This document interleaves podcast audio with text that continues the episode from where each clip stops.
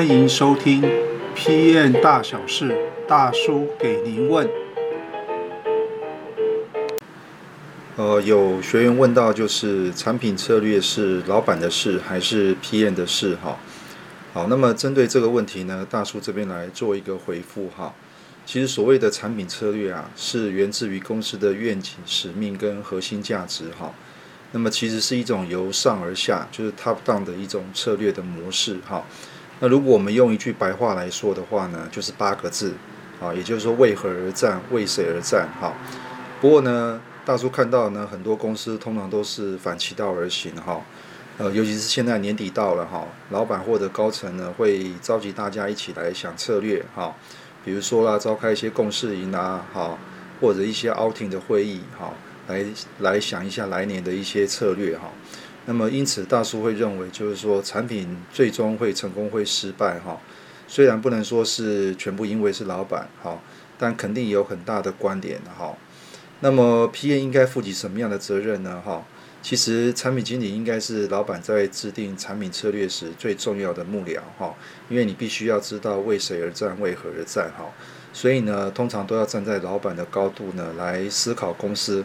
为什么需要新开发新产品的理由？好，那么这样子的话，才有机会提升新产品成功的几率。好，所以总结来讲了哈，如果从组织的权责来看的话呢，呃，那么谁应该来提出产品策略？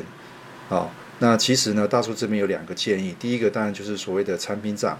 那这样的一个职位呢，其实在啊、呃、台湾大部分的公司啊，或者说在亚洲地区，你比较少听到哈。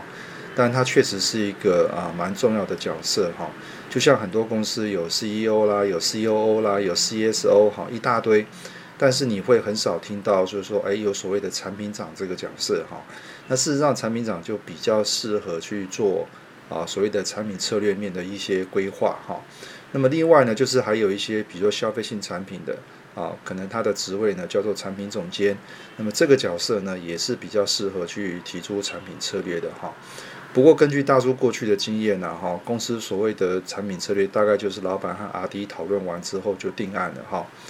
那所以说，如果产品经理的定位呢，还是依附在某个组织底下，哈，比如说像 Sales PM 啊、RD PM 啊，哈，当个跑龙套的，哈，有实无权的 PM，哈，那么当然就没有办法制定出这种所谓的产品策略，好，所以就像前面大叔所提到的，那产品成功的机会，啊，自然也不高了，哈。